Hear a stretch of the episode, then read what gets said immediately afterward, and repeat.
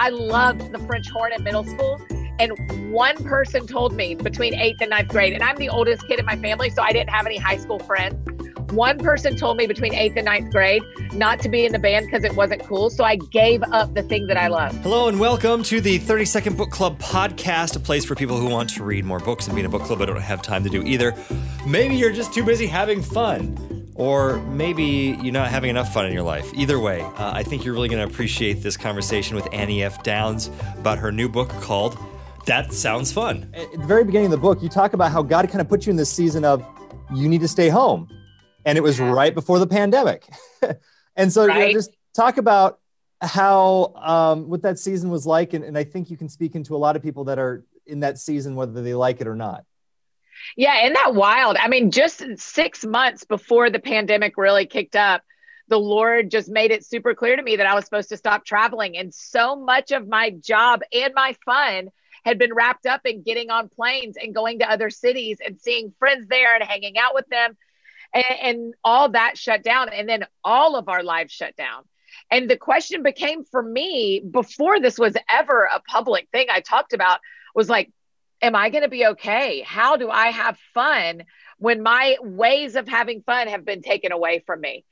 And so the cool thing is i was writing the whole time andy. I was writing this book and working on it and we didn't turn it in till the last minute in 2020 because i was like I've got to put a pandemic filter over this whole book about fun and make sure it actually is still true.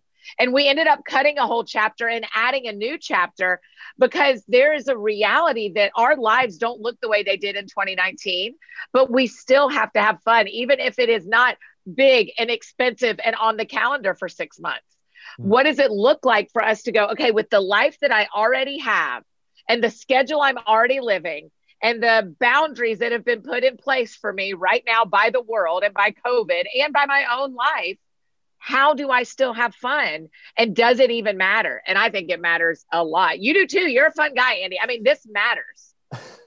I agree. You know, and having kids that helps too. You know, it's it's I get to be a kid again. I'll tell you okay, what. Though, yeah, say, tell me why. Tell me why it matters having kids helping.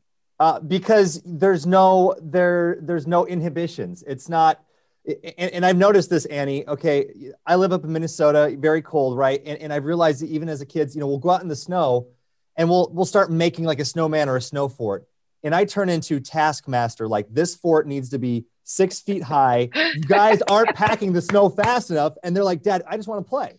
You know, yes. it's just we become yes. so task oriented. Like if I'm going to do something, I don't, and this is how I feel, even as a fun loving person, I don't want to feel like this is wasted time.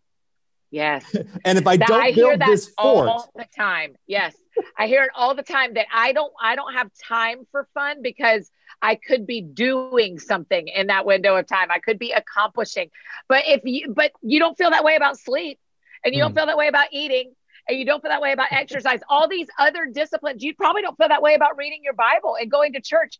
All these other disciplines that are not your job, that are not accomplishing things that you've invited into your life, you recognize they make you healthier. I actually think fun fits in that category in a lot of ways too.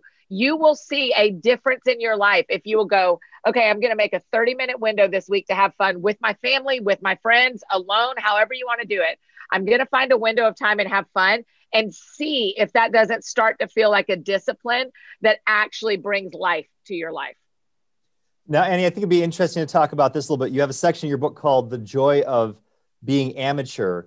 Yeah. And you know, is, is that kind of part of where we need to go from saying, okay, I, not everything needs to have a goal and, and yeah. I can just enjoy this? And not everything has, you don't have to be a pro at everything. Be okay being brand new. Now, you and I need to be professionals at our jobs. And outside of that, you really, nothing else in our lives do we have to be a professional at. We've never done today. And so today is brand new for all of us. And it, it gets really important too to say, Andy, that when we talk about being an amateur, it's, it's about are you brave enough to try something you've never tried before? Because that could be really fun. Are you brave enough to try a new recipe, a new sport, uh, visit a new city, go to a new place? But also, are you brave enough to have conversations you've never had before, whether that's in relationship, whether that's in regards to racial justice, whether that is about what is going on with your life and God? Are you can you be brave enough? Because it can get really fun if you will step into conversations and opportunities you haven't had before and be okay that you're not a pro at them yet. Just do them and enjoy it. Another thing that you talk about in the book, I thought this was kind of interesting falling in love and, and learning to have, have fun, learning how to fall in love with things. Yeah. I think, you know, I think that's, that's such an interesting, you know, in a world, I, a world that's so sarcastic and apathetic it seems like I don't know, maybe people don't even know how to do that on a daily basis. What do you mean by that? You're exactly right. That's it. Is that we've we have built a world and we are I mean, we're reaping what we've sown in a lot of ways. This is the fruit of the trees we've planted and our ancestors have planted in a lot of ways of of building a world that says like that's not cool. Don't mm. do that. And and and looking at each other and deciding well, it, my my example is I loved the French horn in middle school and one person told me between eighth and ninth grade, and I'm the oldest kid in my family, so I didn't have any high school friends. One person told me between eighth and ninth grade not to be in the band because it wasn't cool. So I gave up the thing that mm. I loved. Like, that's ridiculous. Sadly, I can still do that at 40, right? Mm. Like, I can still find myself going, like, it, it, I like to cross stitch, and I almost always lead with. I know this is like what my grandmother taught me, or or I bet you. I bet this is what your grandmother. Did. But the reality is, why do I even shame my own fun? Why do, have we built this world that says do what's cool or don't tell us? Hmm. And instead, I want to build a world, and the trees I want to plant that I want to see fruit come from is this idea of like, what do you love? If you love it, do it and be proud of it because when you are free to be you about your hobbies and what God has lit up in you, that sets me free too. And so, can we set each other free? Can I be proud to be a cross stitcher so that by some chance you would go, well, if Annie will cross stitch, maybe I'll let my kids build snow castles that don't have dimensions. you know, like if if I if if Annie can be that free, can I be that free? Right. And and that's the invitation really in the end. I, I didn't call it a book about freedom because I think there's enough of those in the Christian bookstore. But the secret answer is this is a book about freedom. I thought this was kind of interesting too. You're talking about uh, there's a big section about why we need a hobby. Now, yeah, I, I thought this was a guy thing, Annie, because my dad. Okay. We make fun of my dad because he doesn't have any hobbies. And, and I don't remember him ever having hobbies other than working a lot when growing up. But this is, I mean, you found this out with your girlfriends too, that no one had hobbies. Nobody had hobbies. No one was doing anything that did not make us money or advance us in some way, whether it's physically, emotionally, whatever. And and so we kind of went on a journey as a friend group to go like, how do we find some hobbies? Because the other problem is, and you know this, Andy, is either you try something, either you don't want to try anything new because you're not good at it, or you try something new and you're great at it. And as soon as you're great at it, people go, you should sell those cookies or you should open an Etsy store or right. you should try to be a professional guitar player. All of a sudden, this thing that we tried, we're accidentally really great at. And now someone thinks we need to make money doing it.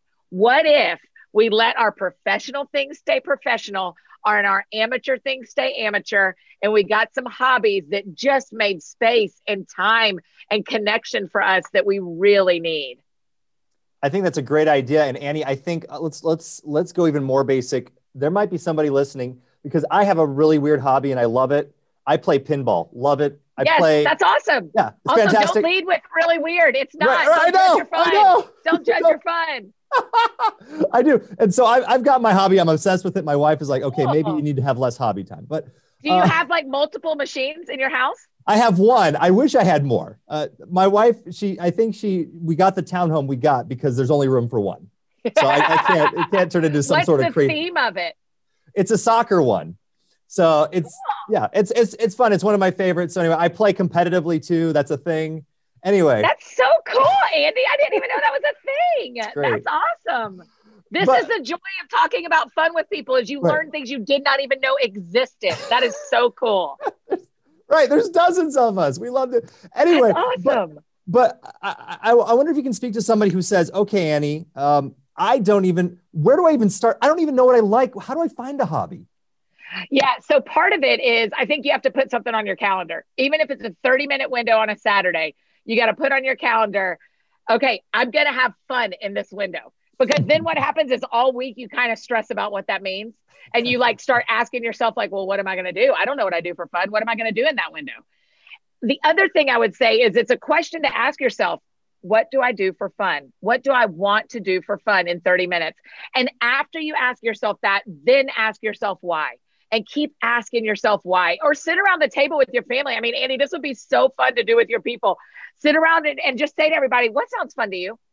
And as they answer, don't let that be the end because you get to really excavate something in your own heart when someone goes, Why do you love pinball?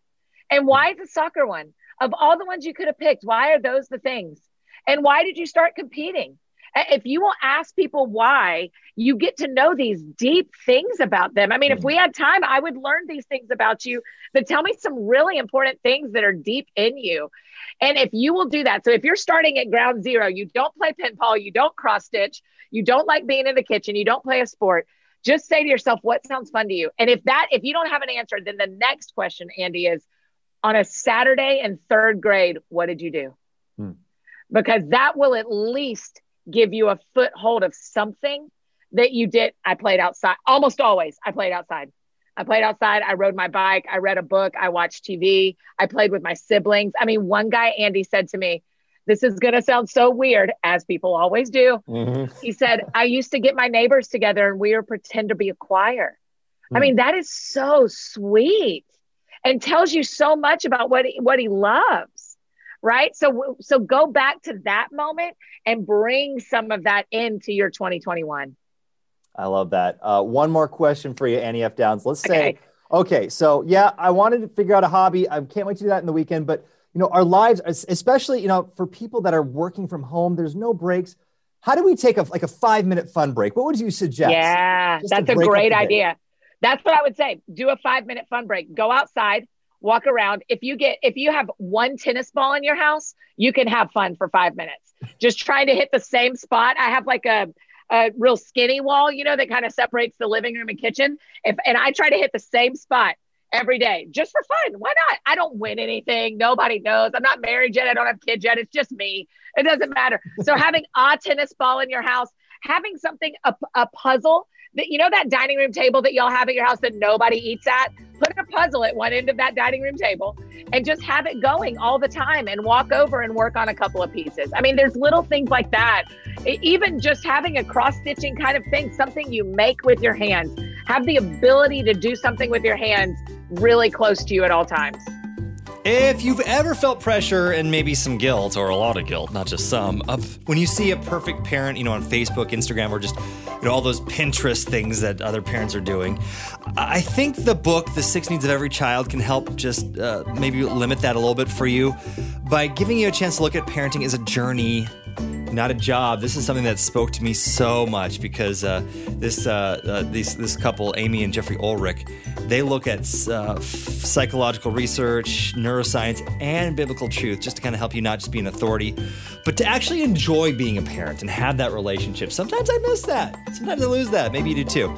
So they're going to be on the 30 Second Book Club podcast in two weeks because I'm going to go do a little um, hands on parenting with my kids, and we are taking the road trip of a lifetime.